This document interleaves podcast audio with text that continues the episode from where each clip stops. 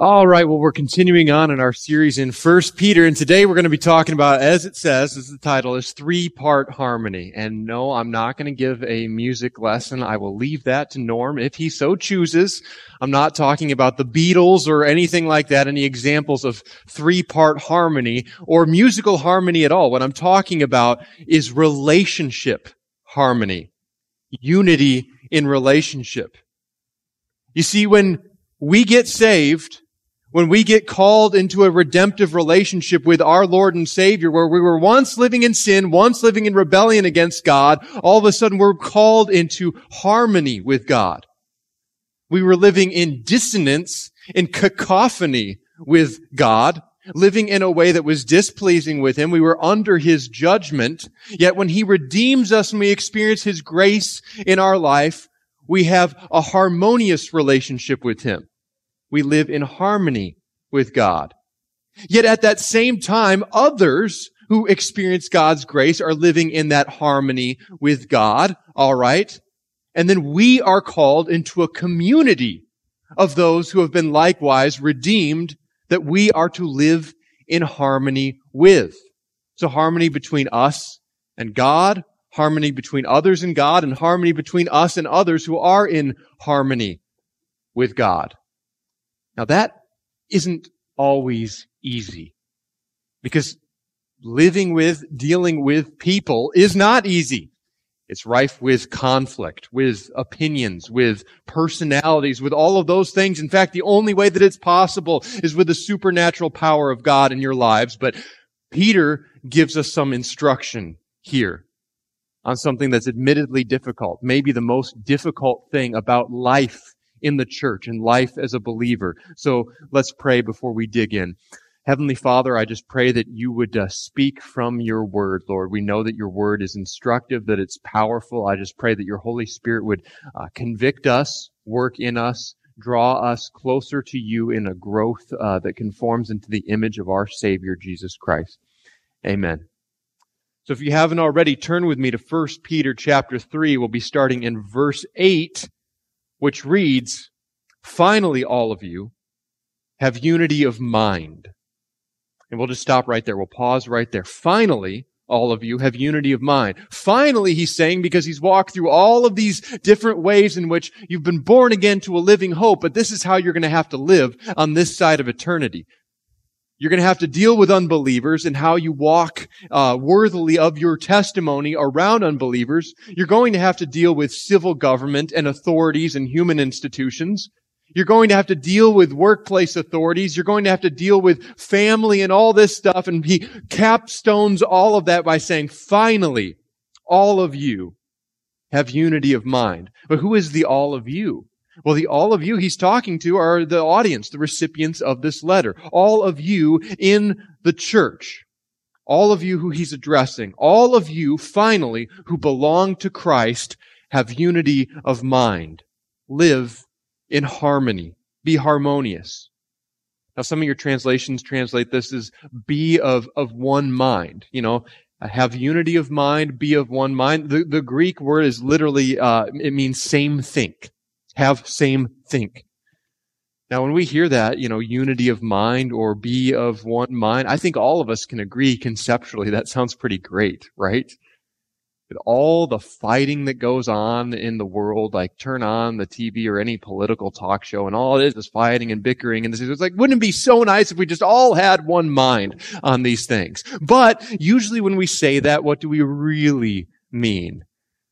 What we really mean by that is, wouldn't it be nice if they all had my mind? That's what we all think. Wouldn't it be nice if, if they all had the same ideas that I had, the unity of my mind? But what mind are we to be unified in? Are we just supposed to see where the consensus lies? Lick our fingers, stick it into the air, see which way the wind is blowing? Do we just Take a poll. Go with the will of the majority. You know, many churches recognize that there will be, of course, disagreements of opinion and churches have structured themselves for a utilitarian model. You know, how do we make the greatest amount of people happy? and pleased and not upset. So, you know, churches sometimes model themselves off of the American political system. It's democratic, representation, majority rules. Those are all things we grew up learning in civics are, are good, wonderful things. We want to see the will of we, the people. But is that really our will that this living organism, this church is to strive toward? Is our will really the will that we are after? I mean, is that what we pray? Do we pray, our kingdom come, our will be done? I don't think so. The one mind is to be the mind of Christ. 1 Corinthians 2:16. Our common mind is to be Christ's mind.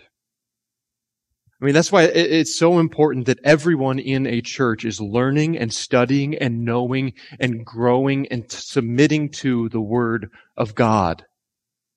We, we don't get the mind of Christ just by osmosis. We don't get the mind of Christ just by feeling things very strongly in our innermost being and saying, oh, that must be the mind of Christ. No, we get it by knowing the Word of God. We can't be of one mind, the mind of Christ, if we don't know what his mind is. And the word of God shows us the mind of Jesus. It's been my experience that people will have opinions and mindsets and sometimes be very ossified in them, whether or not they are studying the word of God. Whether or not these opinions are grounded in the Word. In fact, people tend to have strong opinions about things, especially when they haven't consulted the Word of God and can't ground those opinions in the Word.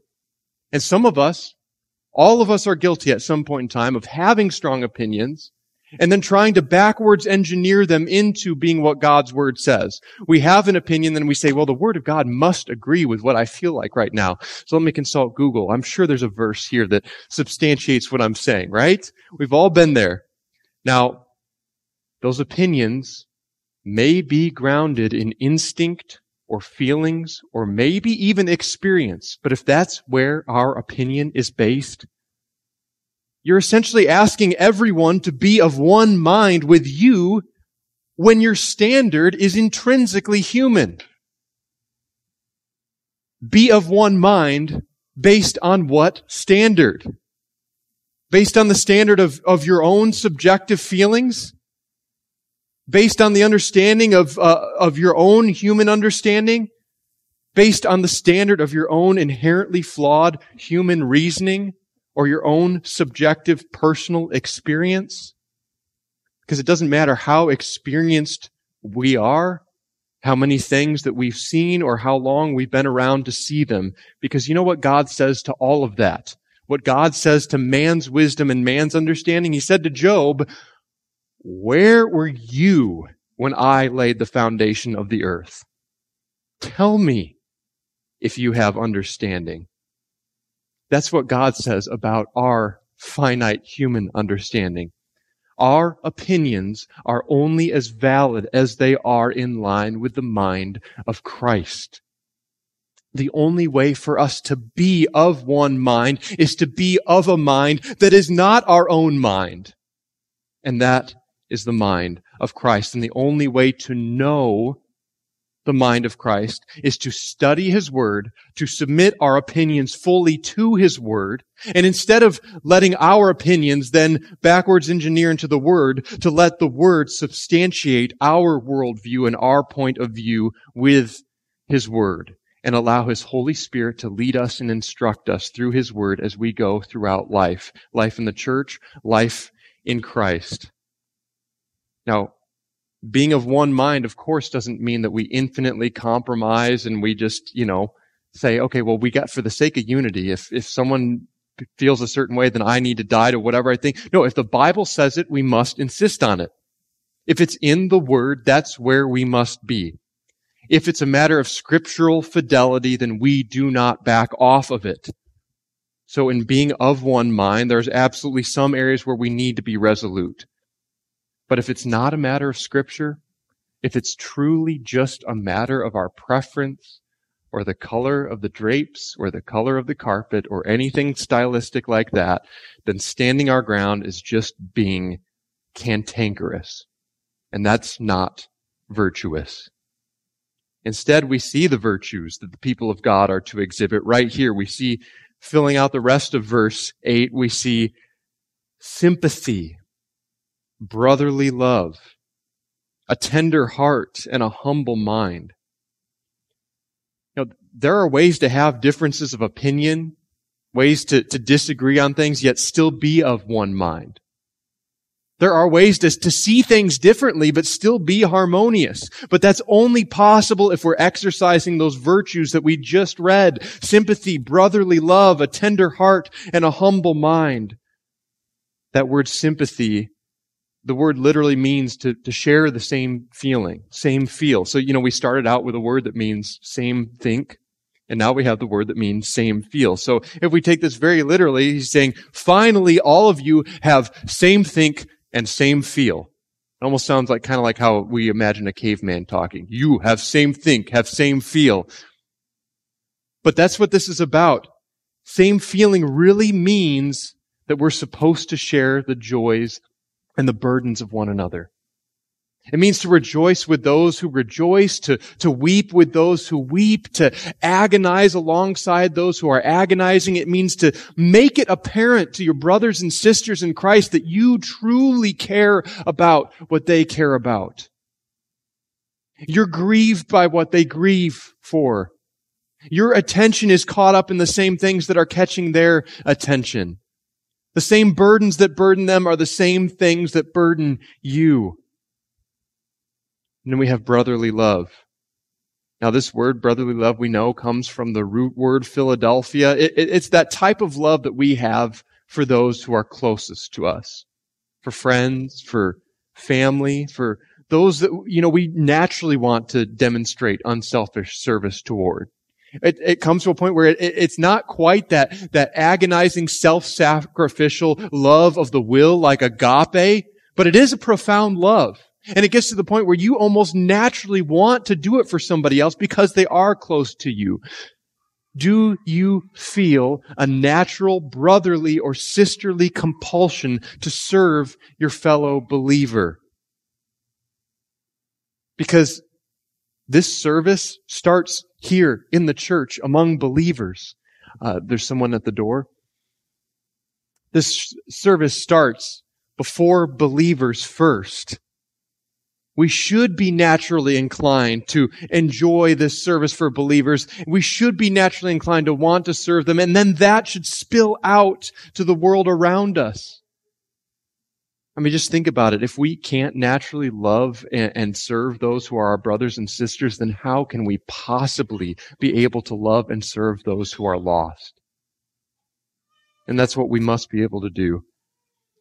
But then we see our next word here. It's a tender heart or kind hearted in some of your translations. You know, except the, the interesting thing about this word for a tender heart or kind hearted is that it doesn't have anything to do with the heart at all, the word itself. It's actually talking about the bowels, the guts. It's referring to internal organs. And what it means is that we're supposed to have soft guts for one another. It means that deep down, inwardly, we are supposed to feel for other people. Again, we, we feel for what makes them happy. We, we feel for what makes them grieve. When one of us is suffering, it keeps others of us up at night praying for that suffering person because we share in the suffering together. When we've hurt someone, it grieves us because we feel that hurt. We have soft guts for one another. And then lastly, we see here a humble mind. And we're back to the mind again. We, we went from the, the mind to the heart, the, the feels, the, the guts, and we're back to the mind. But what this is really talking about is just that general spirit of humility in all things. It's, as Philippians 2 says, consider others greater than ourselves. It's that sacrificial, loving service, united in truth, gracious, and considerate. It's bold, yet not harsh. It's sympathetic, yet not weak. If the, the Spirit of God is present in a group of believers, You know, if we sing the, the Spirit of the Lord is, is truly in this place, well, what should that look like? That should look different than just a social club. That should look different than just a group of, of people out in the world that happen to have a common interest with one another that hang out together. It should look different because there is something supernatural that should be taking place. So if the Spirit of God is present in a group of believers, what should that look like collectively? Peter's answering that here. For all of you who, who came into this church and for all of you who have done the process, which probably all of us have done at some point in our life of church shopping or looking for a church or something like that, we've all asked the questions, what should a healthy church look like? You know, what should the vibe be, for lack of a better term?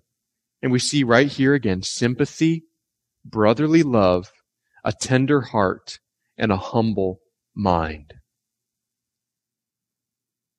You know, those things are intangibles, but they're a great way to assess the health of a church. Because when we uh, have done that church shopping before, I'm sure all of you, we, we've looked at some of the superficial stuff first. That's the first things we notice, right? Like the slickness of the production, the, the style of the music. Maybe some of those things are important to us as we worship. You know, we, do the services start on time? Uh, does the pastor always finish right on time? I'm sorry, guys. Uh, we look at those kind of things often. And then sometimes we look at the more important things, or the things that certainly in, in, in our minds are and should be to God more important, like doctrine, you know, statements of faith, etc. You know, all of those things are very important. We should take a look in them. In order to have unity of mind, we must again have the mind of Christ on these things. And if there's errant doctrine, then that can't be reconciled. So doctrine is important. But while doctrine is important, it can only say so much about what a church is really like. Do they actually believe what they claim to believe? Do they live it out? So these attributes right here in 1 Peter 3 verse 8 is a great assessment of what to actually look for.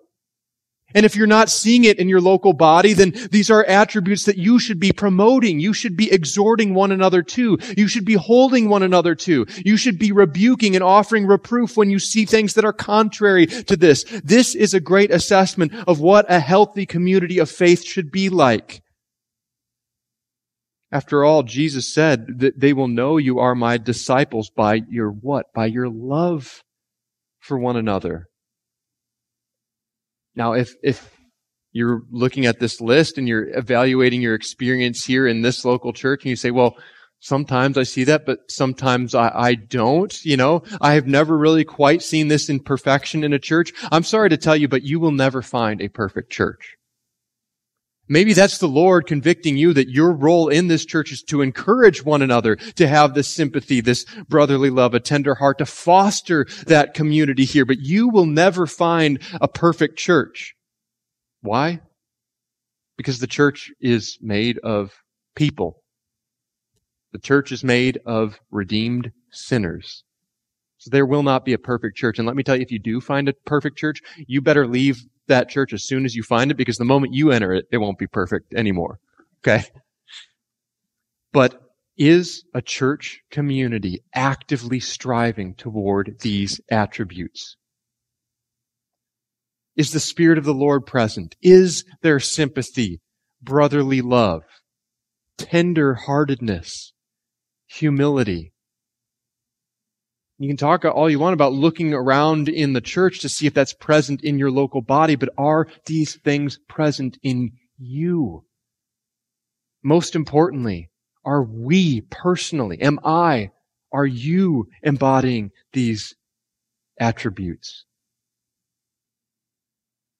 Look, the fact is, people won't always treat us with sympathy, brotherly love, a tender heart, and a humble mind be really a lot easier to live these things out if everyone else treated us this way.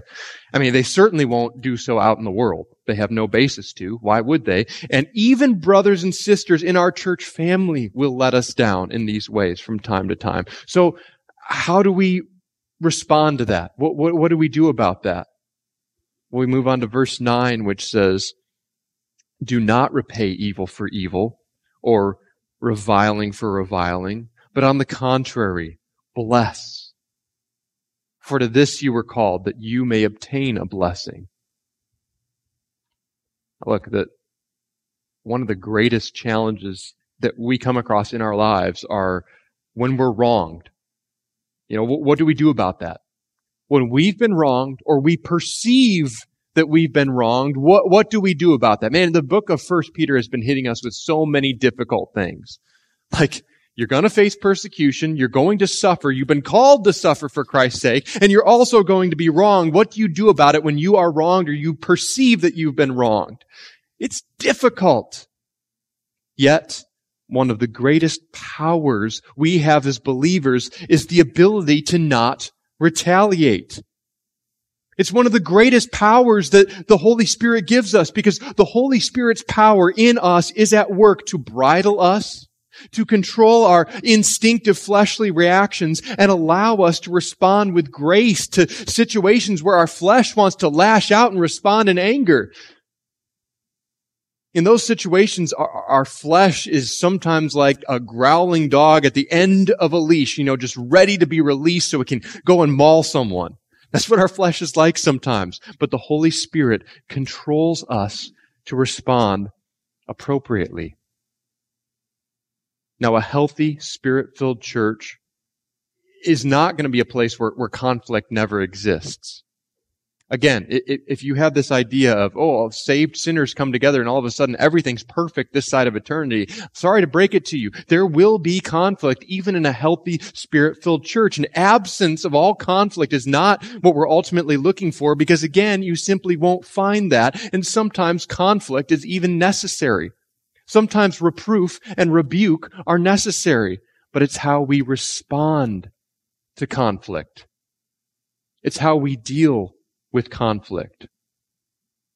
Bottom line is it, it, may exist, it will exist, but no dispute, no argument, no personality conflict among believers should ever linger.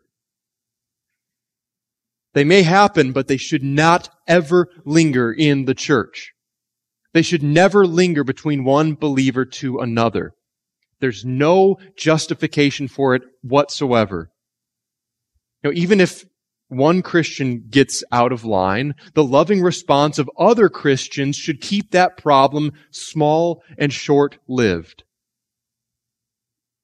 The church is no place for unresolved conflict. The Christian mouth is no place for retaliation, and the Christian heart is no place for a grudge. Period. No exceptions.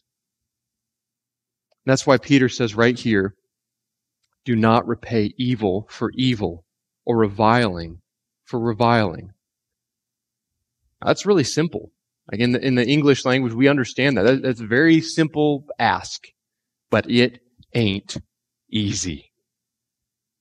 You know, when someone's mean to us, everything in us wants to give back a double dose of meanness.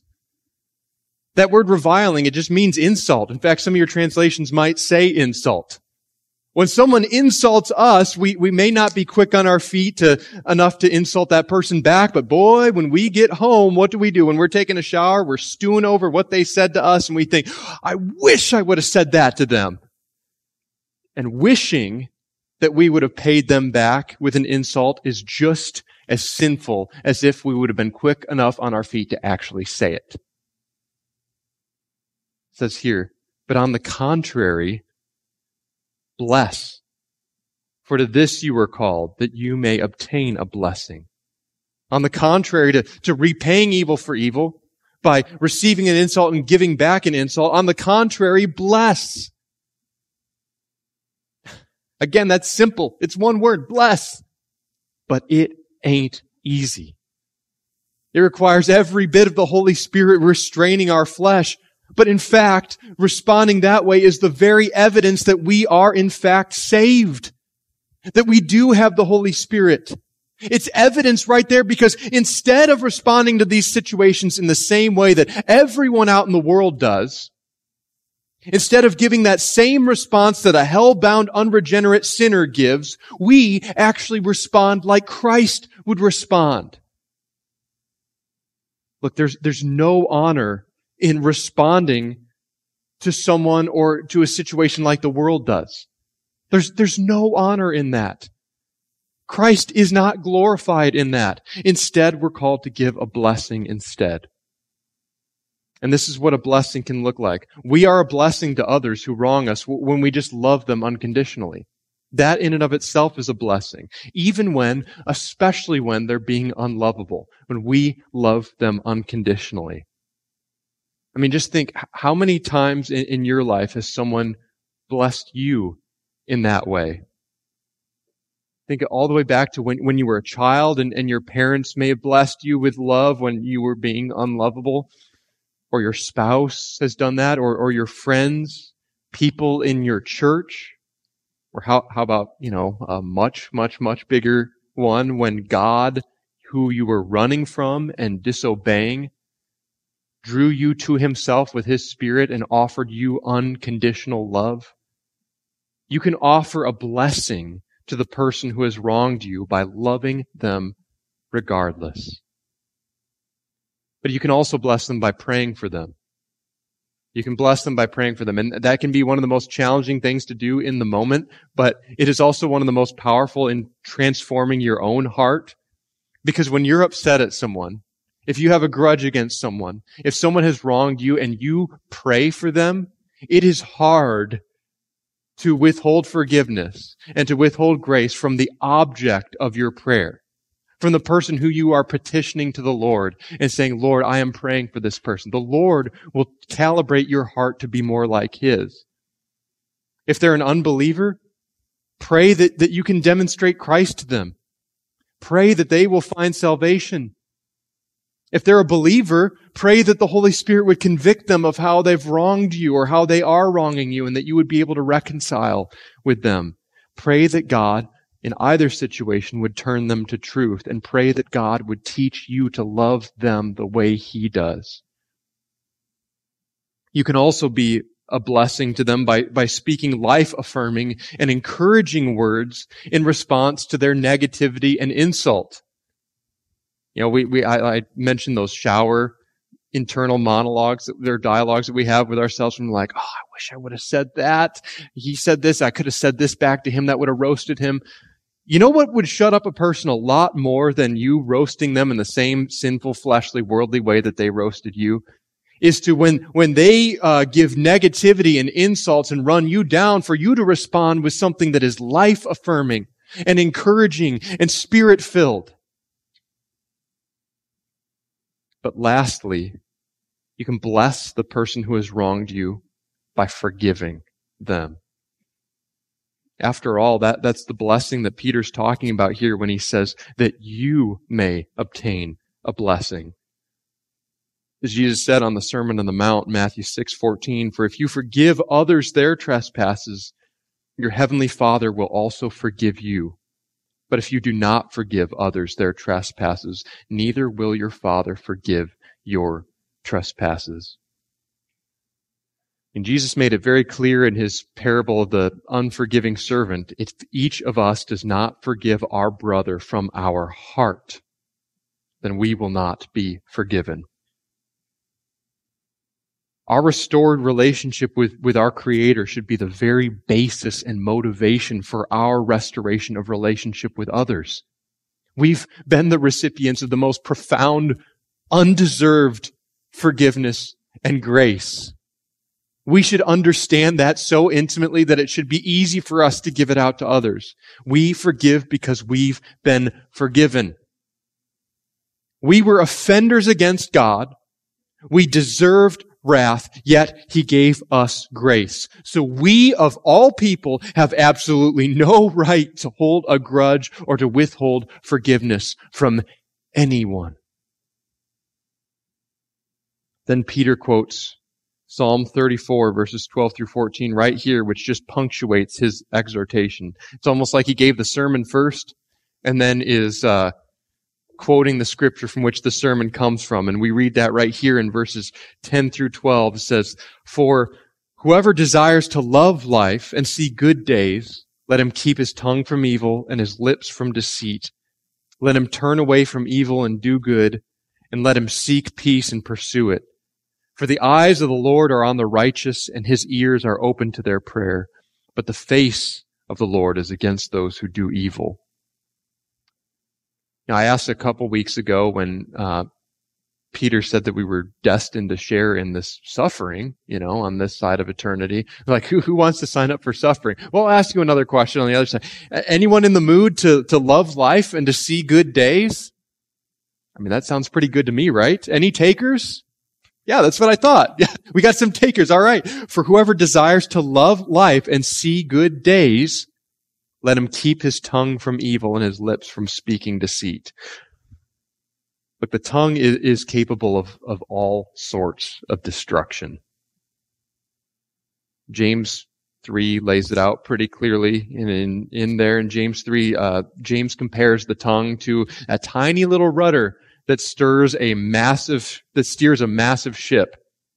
You know, a small bit, relatively speaking, in the mouth of a, big, big horse that can control that horse. The tongue is often lacking in control. Uh, we don't control it. It's prone to sin and it can get us into a lot of trouble. The tongue can ruin our entire witness. It can destroy relationships. Bottom line, it must be controlled by the Holy Spirit. It must be brought into submission to Christ. Yet also our, our lips that are being talked about here our lips must refrain from speaking deceit. Now, here's the thing. Evil that is spewed by the tongue and deceit that come from the lips come from somewhere deeper. You could amputate your tongue. You could cut off your lips. The sin is still there. They're just what our body uses to, to spew it out, to broadcast it, right? I mean, you can't blame your tongue or your lips for what come out of them. The source of them is the heart. The heart must be brought under submission to Christ our Lord. That involves doing what it says here in, in verse 11, turning away from evil and doing good, seeking peace and pursuing it. Seeking peace and pursuing it you know, seek and pursue are, are pretty strong verbs here. They're pretty aggressive, active verbs. They don't sound like passively just waiting around for, for peace to happen or just pointing fingers and blaming others when that peace isn't there in the community around us. No, this implies earnestly striving for peace in every situation or environment. Wherever we are, wherever our words are spoken, they should be in pursuit of God's peace.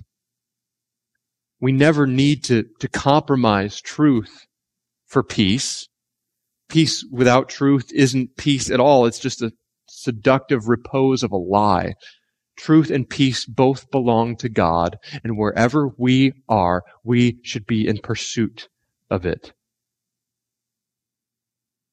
Now, all of these things that we read, you know, from the very top you know, unity of mind, sympathy, brotherly love, a, a, tender heart, a humble mind, forgiveness, you know, not repaying evil for evil. It may seem like if we just forgive unconditionally and we forget what others have done to wrong us, if we uh, bless those who insult us, then, then we've surrendered.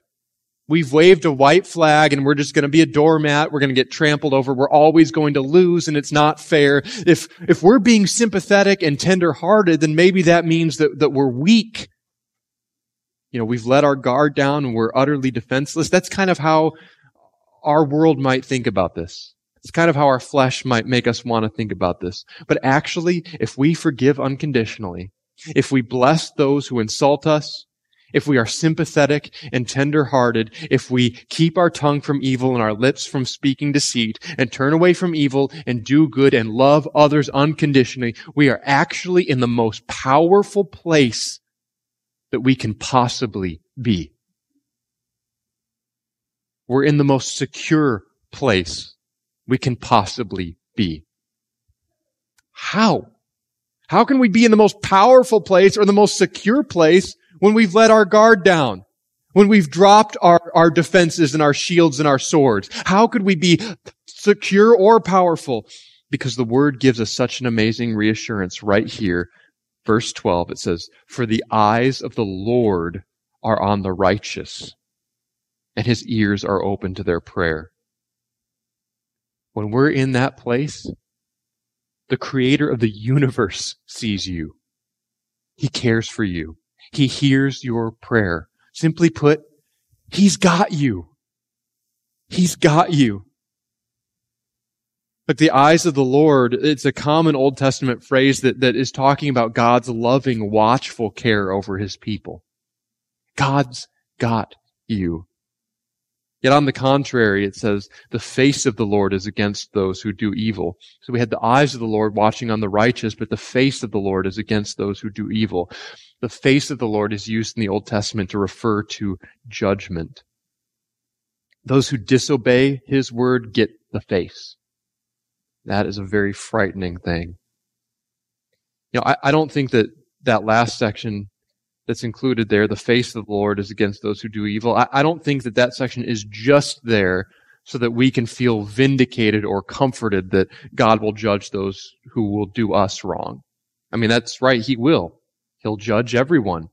And that is a comfort to know that if someone is reviling us, if someone is uh, acting evilly toward us, that we don't need to take our own vengeance. We don't need to insult them because the face of the Lord is going to be on them. That is a comfort that we can take. When someone is persecuting us, the face of the Lord is on them. That is a comfort, and I don't want to understate that. But I don't think that it's only there for us to take comfort or vindication in what God is going to do to other people. I think it's there just as much to remind us lest we neglect what the Word speaks. Lest we neglect what we talked about and read today. Because we have our instructions right here of how we are to relate to others with sympathy, brotherly love, a tender heart, and a humble mind. Forgiving others, blessing those who may wrong us. All those things, once again, I've said it at least four times, those are simple, but they ain't easy. But it's profound. Simple, not easy, but profound. It's profound because it's so not what humans do, right? Humans repay evil with evil. Humans insult those who insult them. Humans hold on to grudges and withhold forgiveness. Humans make sure that other humans get their comeuppance because humans are corrupted and lost. But Jesus came to earth and died and rose again to redeem you from that futile, dead way of living. That way only leads to the grave. That way has no life in it. But Jesus has given us a better way. And we have the Spirit of God to enable us to walk in it. Let's pray. Lord, we thank you for the instruction of your word. Lord, we uh, pray that all of us would be challenged by this. Lord, if there are attributes of your spirit that we need to walk in more fully, to exhibit true tenderheartedness, to care for others as deeply, more deeply than we care for our own selves, to feel the needs of others, bear the burdens of others with compassion, and Lord, I just pray that you would give that to us in a supernatural overabundance. Lord, if someone has wronged us, Lord, I just pray that you would give us the ability to forgive as you have forgiven us. Lord, if uh, there are those that, that we need to show this brotherly love to, these uh, tender heart, a humble mind, Lord, I pray that you would give us the ability to do so. Lord, I pray that we would be a living testimony, this body of your transformative power at work in all of us individually, and that it would manifest collectively as a church body. I pray that you would give us a unity of mind. Give us your mind to be unified in. We give you all the glory. In Christ's name, amen.